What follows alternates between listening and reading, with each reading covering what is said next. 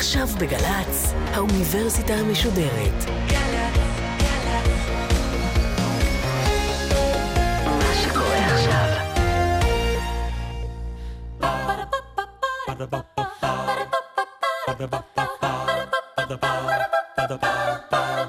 האוניברסיטה המשודרת בשיתוף מיזם וויז מציגה המדען העירום, מיטב החוקרים בישראל בשיחה עם בן שני אחד על אחד מול קהל. והפעם, שיחה נוספת עם הפרופסור מורן סרף, חוקר מוח במחלקה לנוירוכירורגיה בבית החולים LIJ בניו יורק, ופרופסור בבית הספר למנהל עסקים קלוג על חקר המוח וההתנהגות. עורכת ראשית, מאיה גאייר. ערב טוב לכם כאן בפאב שנקרא איסמי סלמה בתל אביב. אנחנו ממשיכים פה מפגש שהתחלנו לשדר בשבוע שעבר. התחלנו לעשות לפני שעה איתך פרופסור מורן סרף. בשבוע שעבר דיברנו קצת על המסלול שאתה עשית ממחשבים מלהיות האקר. סיפרת על שוד של בנקים ואיך זה הביא אותך בכלל לחקר המוח.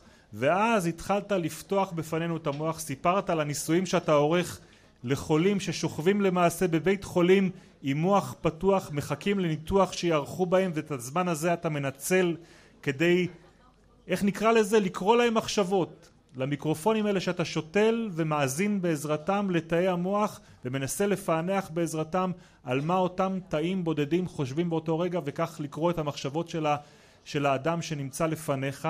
ואני רוצה עכשיו לשאול שאלה הפוכה. אם אתה יכול לשתול מיקרופון במוח של אדם להאזין לתאים שלו מדברים ביניהם וכך בעצם לקרוא גם מחשבות. האם זה גם יכול לעבוד הפוך? שאתה יכול לשתול בוא נאמר רמקולים זעירים בתור, בתוך המוח של אדם ולשתול שם גם מחשבות. לשתול לו זיכרונות לשתול לו אימאז'ים או תמונות או פעולות שאתה רוצה שהוא יבצע אז בבני אדם לא עשו את זה אף פעם, אבל בחולדות כבר עשו את זה לפני שנה בצורה הבאה. לקחו שתי חולדות ומצאו בחולדה הראשונה את התא במוח שלה שמבטא את ההחלטה ללחוץ על איזושהי ידית מצד שמאל. ומצאו את האחר שמבטא את ההחלטה ללחוץ על ידית מצד ימין. ופשוט חשמלו את התא מצד אחד והחולדה לחצה על כפתור אחד. חשמלו את האחר והחולדה לחצה על כפתור אחר. בעצם הפעילו אצל החולדה הזאת את המחשבה שמה אה, היא רוצה לעשות בצורה מושלמת. אנחנו יודעים שזה עובד בחולדות בצורה מושלמת ואנחנו אה, יודעים שכשזה קורה החולדה מתייחסת לפעולה הזאת כאילו זו פעולה שקרתה אצלה במוח מעצמה. כלומר החולדה לא מסוגלת להבדיל אם תרצה בתוך המוח שלה בין משהו ש... המוח התחיל מעצמו לבין מה שאתה חשמלת. מהרגע שתא אחד נדלק וקדימה, כל המוח מגיב כאילו זה היה, התחיל מעצמו. כלומר, המוח רק רואה את התחנה האחרונה, ואם אתה מחשמל בדרגה הנכון, מאותו רגע קדימה, המוח ממשיך להתייחס לזה כאילו זה בא מעצמו. הוא זוכר את זה כאילו הוא התחיל את זה, הוא כותב את זה, הוא עושה את זה מחר, אתה יכול ללמד אותו משהו שהוא לא ידע, ואז מחר הוא יעשה את אותה פעולה כאילו הוא ידע אותה, הכל יכול לקרות בצורה הזאת. זאת אומרת, הצליחו לגרום לחולדה לעשות בחירה ברורה בין שני דברים שונים על ידי משהו שהשתילו לה, אה, על ידי אות ששתלו לה לתוך המוח. כשאתה מספר לי את הדבר הזה, אתה בעצם אומר לי שאתה גם יודע לקרוא מחשבות. אנחנו יודעים אה, לקרוא ולכתוב, אבל הפרט החשוב שהופך את זה לקשה ו- לא בטוח שהופך את זה למשהו שהוא ישים, זאת העובדה שזה קשה מאוד למצוא, אני, אני מספר את הסיפור של התא אחד שמגיב לחומוס או לאבא או לאימא, ואנחנו אומרים, אה, אוקיי, מפה זה קל, אבל למצוא כזה אחד זאת הפקת ענק שמצליחה במעט מאוד פעמים. זאת אומרת, כמה מהאנשים ששוכבים מולך עם מוח פתוח, מסיימים את השבועיים האלה כשיש לך ביד איזה כרטסת של בוא נגיד ארבעה חמישה תאים שזיהית ואתה יודע על מה הם מצביעים אצלם במוח? אז אנחנו מצליחים למצוא לדעתי ארבעה חמישה תאים בכל חולה כזה, כלומר אחוזים גבוהים, אבל אה, עדיין אנחנו שמים בתוך המוח שלו מאות חוטים, מראים לו מאות תמונות ומוצאים רק ארבעה. אז המספרים מאוד קטנים, בעצם החולה מבלה המון זמן בלראות תמונות עד שאנחנו מוצאים את הארבעה האלה, זה לא מספיק בשביל מדע כדי לבנות על זה בתור כלי עבודה. כלומר, אה, התאים האלה הם לא מספיק יציבים כדי שיהיה אפשר להגיד שהם יישארו שם בטוח עוד שבוע בשני מובנים. גם הם כנראה שהם תאי זיכרון קצר מועד כלומר הם אחרי כמה ימים נמחקים או מחליפים את מה שהם, מה שהם חשוב להם. היום אתה זה זוכר את אבא מחר הוא יזכור סקייטבורד ואבא יעבור למקום אחר במוח וגם התאים האלה הם תאים שלא לא נועדו להיות אה, תאים של פעולות, הם תאים של, אה, של תפיסה, אז אנחנו יודעים שהם כנראה מחליפים את ה, אה, מה שהם עושים באופן תדיר לפי מה שחשוב באותו רגע. כלומר, אנחנו למשל מוצאים אצל רוב החולים ביום השלישי או הרביעי תא שמגיב לנו, לנסיינים. כלומר החולה במשך שלושה שלושה ימים רואה אותי נכנס ויוצא מהחדר כל הזמן, הוא מבין שאני חשוב כי אני האיש שהכי הכי מדבר איתו כל הזמן, הוא- אנחנו חלק מהצוות הרפואי בעיניו, אפילו שאנחנו לא, הוא מתייחס אלינו כמו צוות רפואי, והמוח אומר אוקיי כנראה שצריך לזכור מזה האיש הזה, ואכן ביום רביעי אנחנו רואים שיש תא שמגיב למורן.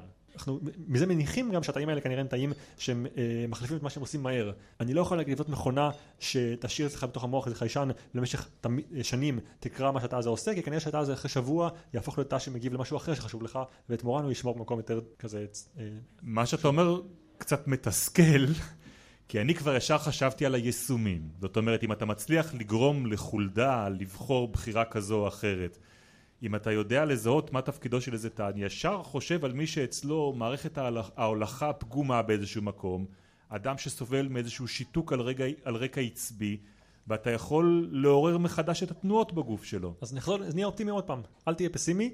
התאים שאני דיברתי עליהם עכשיו הם תאים שנמצאים בתוך מרכז המוח, ממש בפנים הכי, הכי עמוק שאפשר, ושם נמצא הזיכרון, שם נמצאים, נמצאים הרגשות וכולי. יש אזורים אחרים שבהם אני לא מתעסק אני, אבל אנשים אחרים מתעסקים בהם, שהם הרבה יותר אה, חיצוניים, ואלה תאים שהם הרבה יותר יציבים. למשל, אה, תנועה. כלומר כל אה, אזור התנועה שלך, ההחלטה להזיז את היד או את הרגל, נמצאים באזור שהוא יותר חיצוני למוח, הוא יותר אה, למעלה בקודקוד, והרבה יותר אה, יציב. כלומר תא שנולדת נולדת איתו, שנגיד מפעיל את יד ימין ומזיז אותה ימינה ושמאלה, בדרך כלל יהיה שם כל החיים. זה אומר שאם אתה אה, נפגעת, נגיד בתאונת דרכים, ואיכשהו בעמוד השדרה שלך נפגע, ככה שיש קצר עכשיו בין התא במוח שנותן את ההוראה להזיז את היד, לבין היד, אתה עדיין בסדר, אתה עדיין שם עובד ונותן את ההוראה, רק היא לא מגיעה ליד.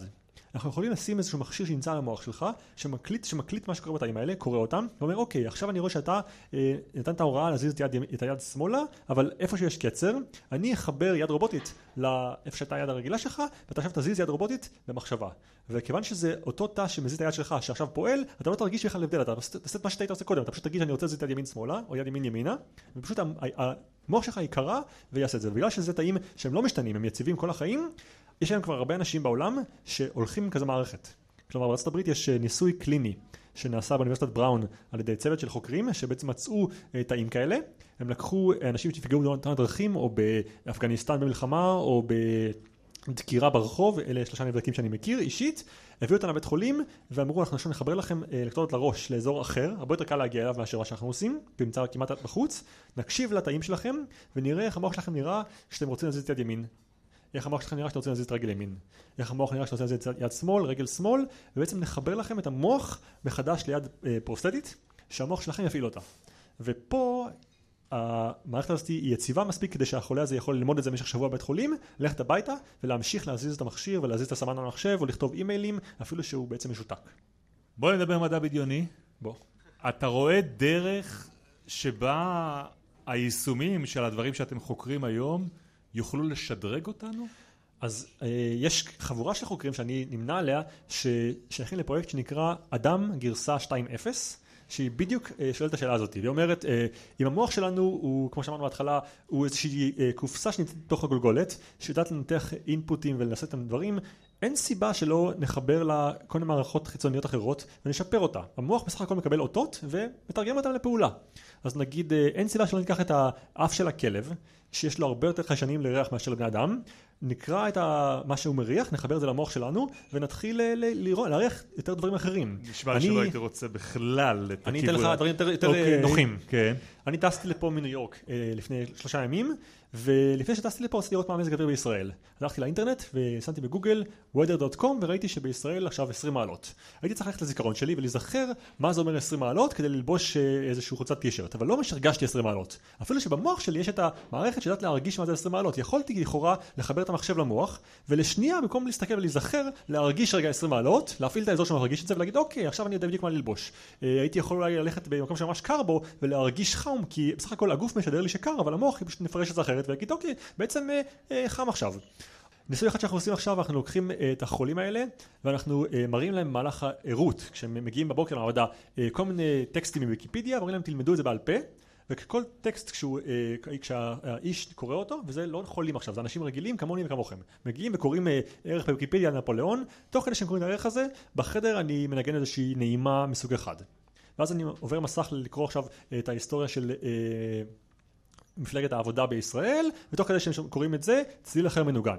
ואז הם קוראים את ההיסטוריה של אה, מלחמת סין יפן, וככה כל, אה, אה, כל פרק שהם קוראים, יש מוזיקה אחרת. המוח, בלי שהם ערים לזה, לומד שהמוזיקה הזאת קשורה למלחמה הזאת, והמוזיקה הזאת קשורה למלח... לפרט הזה. ואז הם הולכים לישון. לוקחים תנומה של בערך שעה וחצי, שזה בדיוק הזמן שצריך המוח בשביל אה, לעבור את כל הסיבוב של הזיכרונות וההכרה. בתוך, בתוך השעה וחצי הזאת יש איזה רבע שעה שמוקדשת לעיבוד זיכרונות, וזה חלק קשה, פה צריך להיות חוקר מוח כדי להבין איך מזהים את הרגע הזה. אז אני יכול לנגן את המוזיקה שניגענו במהלך היום כשהחולה קרא על נפוליאון. המוח מיד אומר, אהה, נפוליאון כנראה חשוב, ומכל הדברים שהוא יכול לעשות הוא בוחר את נפוליאון ומשחזר אותו שוב בזיכרון. כשהחולה קם אני אומר לו, אוקיי, בוא נבחן אותך על כל הפרטים, נבחן אותך על נפוליאון, נבחן אותך על מלחמות ונבחן אותך על אה, מפלגות.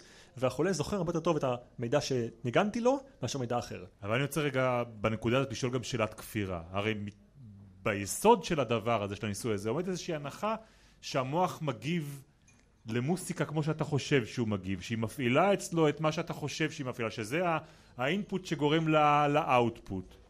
ומי בכלל אומר שזה ככה עובד?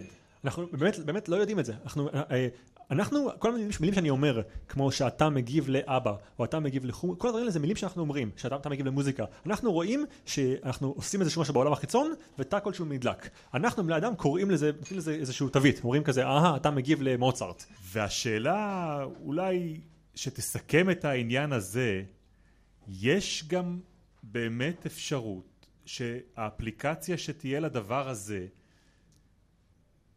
תאפשר למשל טיפול פסיכולוגי יותר יעיל ויותר מדעי, טיפול בחוויות שלנו בצורה הרבה יותר אפקטיבית ונקודתית, במקום שנשב חודשים אצל הפסיכולוג, תשתול לנו איזשהו משהו אחד בתודעה תוך כדי שינה ותסדר את זה בצורה מדעית? אז אה, יש לזה תשובה אחת אה, מדעית ותשובה אחת פילוסופית.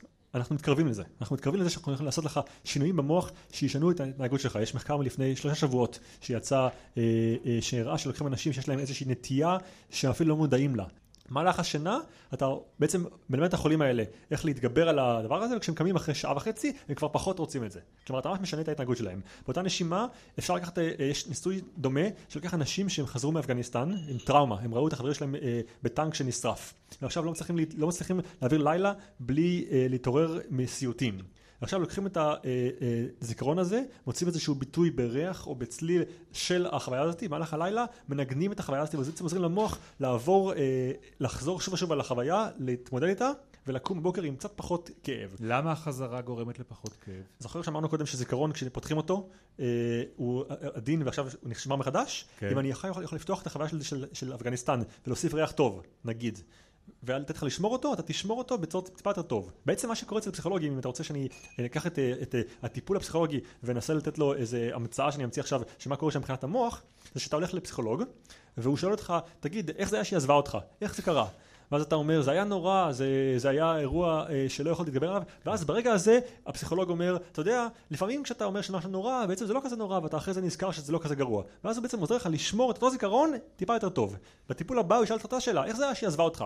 תגיד, אתה יודע מה, אני זוכר שזה היה נורא, אבל גם אה, יש דברים טובים שיצאו מזה. אז הוא אומר, אתה יודע מה, לפעמים כשדברים טובים יוצאים מזה, אתה גם אחרי זה אה, לומד מזה דברים שעוזרים לך בחיים, ואז אתה שומר את זה מחדש יותר טוב. אחרי עשרה טיפולים אתה ממש כותב מחדש זיכרון. זה חוויה שבנתה אותי בכלל. כן. אתה, ומה שיפה בזה, שאנחנו לא מוחקים את הזיכרון, אתה לא, אנחנו לא אומרים בוא נעשה מחיקה ואתה לא תזכור מי או מי הוא. אתה פשוט זוכר את החוויה, אבל לא חווה מחדש את כל הכאב שלה. בעצם זה מה שאנחנו רוצים ש, שטיפול אה, פסיכולוגי יעשה. אנחנו רוצים שהוא יעזור לנו לח, לחזור על הזיכרון בלי הרגש הרע שבא ממנו. טוב, זה עוד לא ישים אתה אומר, זה באיזשהו מקום... 80 אחוז. אם, אם יש לך עכשיו אה, חבר שישאל אותך במיטה, ואתה יכול לבקש ממנו שישפריץ עליך דברים במהלך השינה ויקליט למוח שלך, אתה יכול לעשות ולראות שזה אולי יעבוד. אוקיי. אה, זה מוביל אותי לדבר, כי אני יודע שאתה היום פרופסור בשתי אוניברסיטאות בארצות הברית, דווקא בזו שבה אתה מתעסק במחקר מוח פר סה, אתה מועסק 20% מהזמן אמרת לי? כן. את 80% מהזמן שלך כחוקר מוח אתה עושה באוניברסיטת קלוג שמתמחה במנהל עסקים. מה למנהל עסקים ולחקר מוח?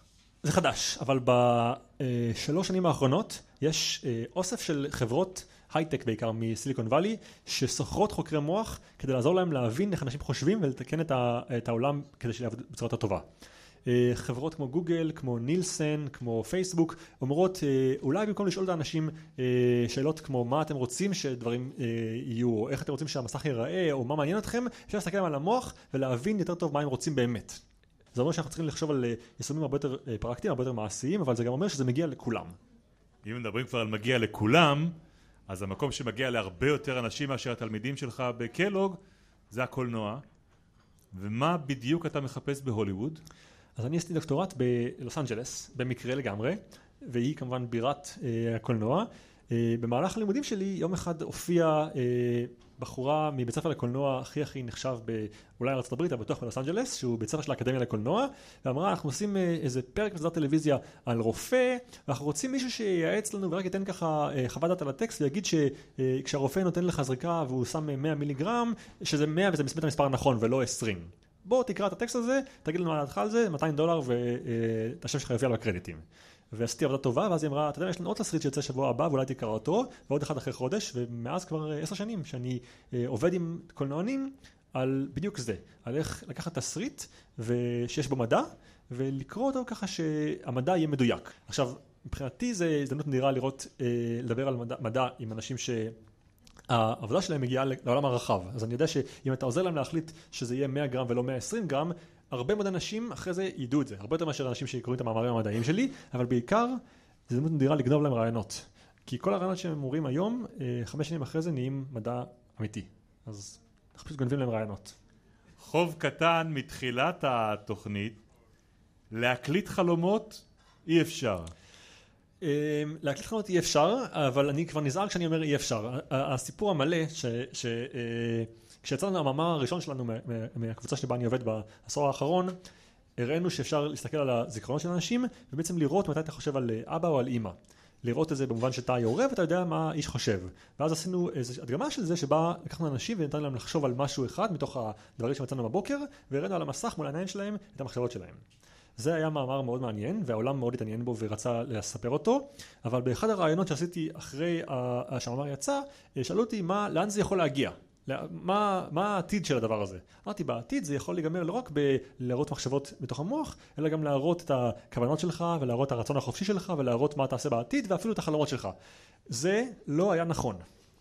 לא עשינו שום דבר שלא חלומות בשלב הזה, אבל המשפט הזה, אפשר לראות את החלומות שלך ולקרוא אותם, תפס מיד, ותוך שעה נהיה כותרת של BBC, MSNBC, Fox News, Time Warner, כל אתרי הטלוויזיה פתחו בכותרת מדען מקלטק קורא מחשבות. ולא היה אפשר לעצור את זה בשום צורה שהיא, לא משנה מה עשיתי כדי להסביר את זה. אה, הסיפור הלך וגדל במשך עשרה ימים, זה היה הסיפור ששלט בכל אה, עמודי המדע בארצות הברית.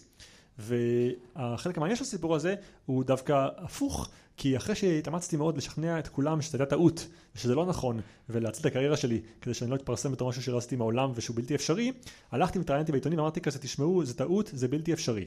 שנתיים אחרי זה קיבלתי טלפון מ-BBC עוד פעם, אמרו לי כזה, תשמע, אנחנו רוצים לדבר איתך עוד פעם על אה, לקראת חלומות.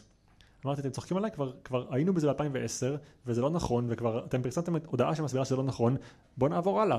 הם אמרו, לא, לא, אנחנו יודעים שאתה לא, שאתה לא יכול לעשות את זה, אבל אנשים ביפן הראו את זה השבוע. מסתבר ששלוש שנים, שלוש שנים, לא שנתיים, אחרי שאנחנו טענתי בכל הכתבי עת שזה בלתי אפשרי ושזו טעות, מישהו עשה את זה, מישהו קרא את המאמר שלנו, אמר למה שלא נעשה את זה, עשה את זה, והיום אנחנו כבר יודעים שזה לא רק אפשרי, אלא שאנחנו בעצמנו כבר עושים איזושהי גרסה קטנה של זה. אה, פרופסור מורן סרף, את החלק שלי הערב בשאלות אני רוצה לסיים בכמה שאלות קצרות, אני אודה לך על תשובות אה, קצרות וממוקדות עליהן. מה המחקר הכי חשוב שמתנהל עכשיו בתחום שלך, שאתה כבר משתוקק לדעת את התוצאות שלו? אני חושב שהמחקר שמראה שאפשר לחבר אה, חושים חדשים לבני אדם, הוא מחקר שגם אה, מקדם אותנו אחרי וגם הוא יציל הרבה אנשים ששתקים, הוא יגרום לאנשים שיש להם בעיות זיכרון. חושים? כן, לחבר, אה, לחבר ראייה של הטלף למוח של בן אדם, אה, הרגל שנקטעה, אה, הרגל פרוסטזה, זה מחקר שמשנה את העולם, הוא לא רק מסביר את המוח, הוא ממש לוקח משהו שהיה לפני עשר שנים בעיה, הופך אותה למציאות. ומה השאלה שלדעתך לא נקבל עליה תשובה בעתיד הנראה לעין? תודעה. אני התחלתי את התואר שלי בלחפש מה זאת תודעה, ואחרי עשר שנים אנחנו באותו מקום, אם לא טיפה אחורה. אם היית מקבל היום צ'ק של 100 מיליון דולר למחקר או לבנייה של איזה ניסוי מדעי, במה היית משקיע אותם? אמ, דווקא ביולוגיה, לא בחקר המוח. לדעתי מה שמתפתח הכי מהר עכשיו זה ביולוגיה, יש אה, אוסף של מדענים שעושים עבודה יותר טובה ממה שאנחנו, שמסבירים את המוח לא במובן של לקרוא את המחשבות ולתרגם אותם, אלא את המבנה שלו, והם היום אה, אה, עושים דברים הכי מעניינים, אני הייתי לפני שבוע.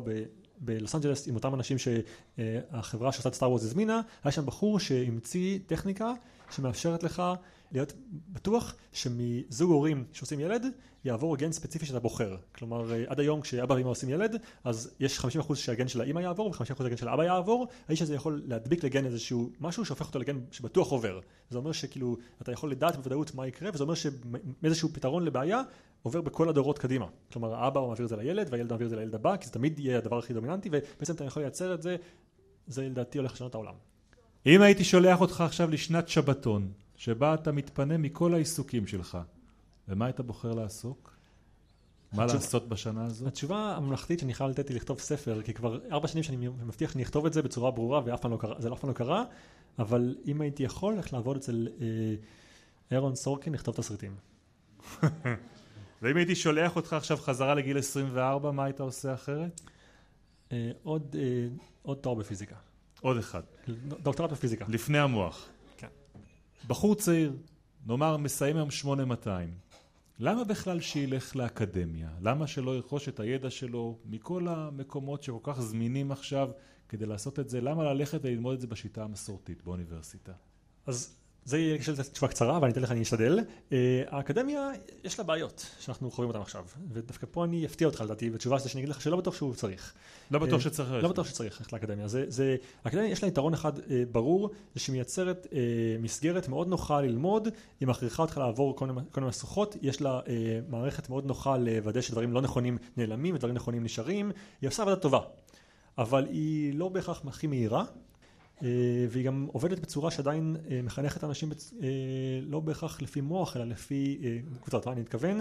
שאני עכשיו מדבר לאנשים פה בחדר יש סיכוי שאני מדבר יותר מדי מהר ל-40 אחוז יותר מדי לאט ל-40 אחוז ובדיוק בקצב הנכון ל-20 אחוז הנותרים אבל עדיין אין מה לעשות, השיטה שבה אנחנו מלמדים שמים איש לפני כולם.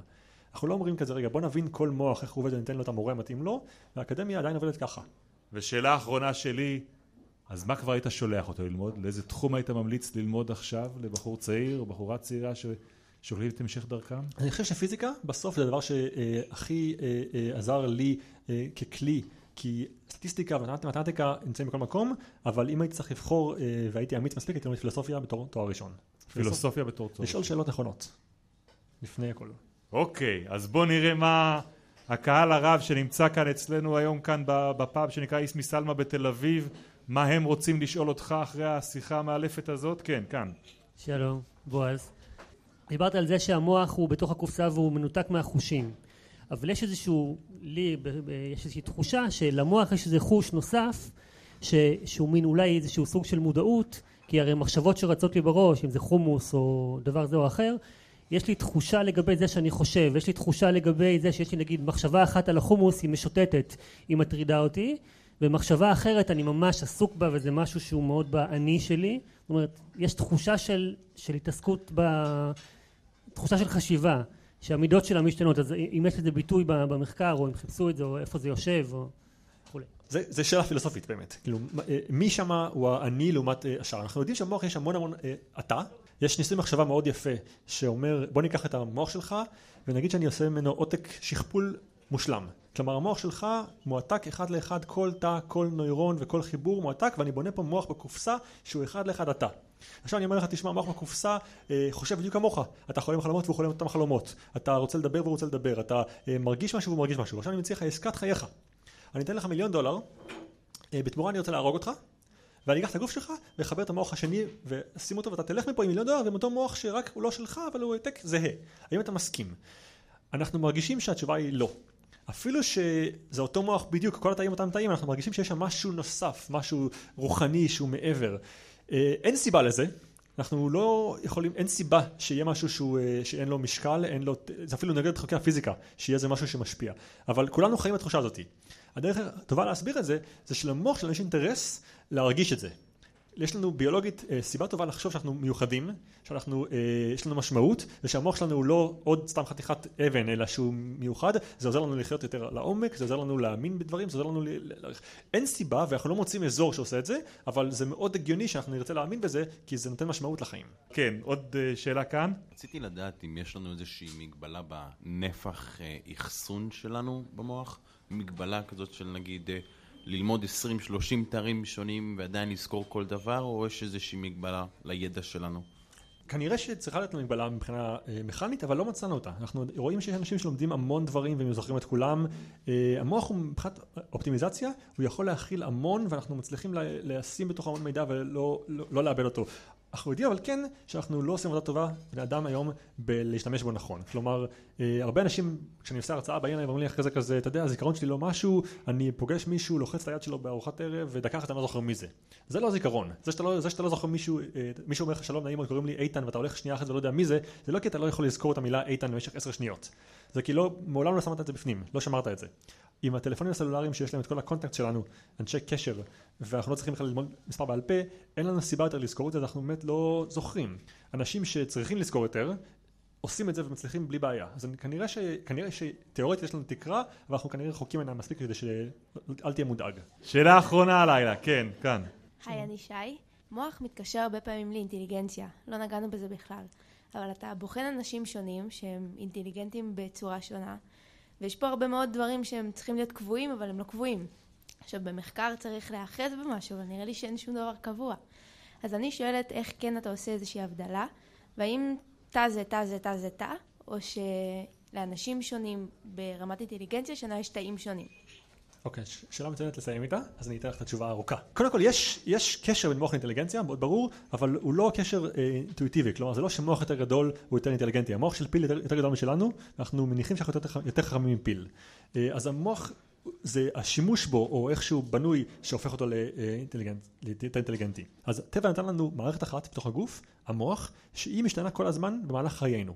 זה אומר שאנחנו יכולים אה, להיעזר בו כדי להיות הרבה יותר אינטליגנטים או פחות אינטליגנטים לפי איזה סביבה נמצא עצמנו, אבל הוא גם לא לגמרי בלתי תלוי בגנים שיש לנו וביכולות שיש לנו. בני אדם הם תוצר של המוח שלהם ושל הגנטיקה שלהם, אבל גם של הסביבה שנמצאים בה. אנחנו יודעים למשל אה, שיש סט של גנים שלאנשים שיש אותו יש פי 50 יותר סיכוי להיות אה, בכלא. והגן הזה אנחנו קוראים לו אה, כרומוזום Y. עכשיו או, או גבר. זה אומר שאפשר להגיד שאנחנו תוצאה גנטית שכאילו מי שיש לו את הגן הזה הוא בטוח יהיה. אבל מצד שני אנחנו אומרים אוקיי יש לך את המוח שנועד להתמודד עם הסביבה ולתקן אותה. ואינטליגנציה זה מילה יפה לתאר מוח שעושה פותר בעיות בצורה טובה ואתה רוצה להסביר את הבדיחה על כרומוזום Y לחצי שלא צחק? זה להיות גבר. פרופסור מורן סרף, המון המון תודה לך על השיחה המרתקת הזאת, זה כיף להאזין לך. תודה לכם, לקהל הגדול והנפלא הזה פה בפאב שנקרא איסמי סלמה בתל אביב. כיף להגיע למפגשים האלה, תעקבו אחריהם דרך עמוד הפייסבוק של מיזם וויז, השותפים שלנו במדען העירום, ודרך עמוד הפייסבוק שלנו, של המדען העירום, של האוניברסיטה המשודרת של גלי צה"ל. את התוכנית ואת כל האוניברסיטה המשודרת עורכת מאיה גייר, את ההפקה והתחקיר עשו אביגיל קוש וגיא עופר, על הביצוע הטכני בני יהודאי וליעד גרושקה. תודה נוספת לאלחי סוגבקר. תודה רבה לכם, אני בן שני, לילה טוב.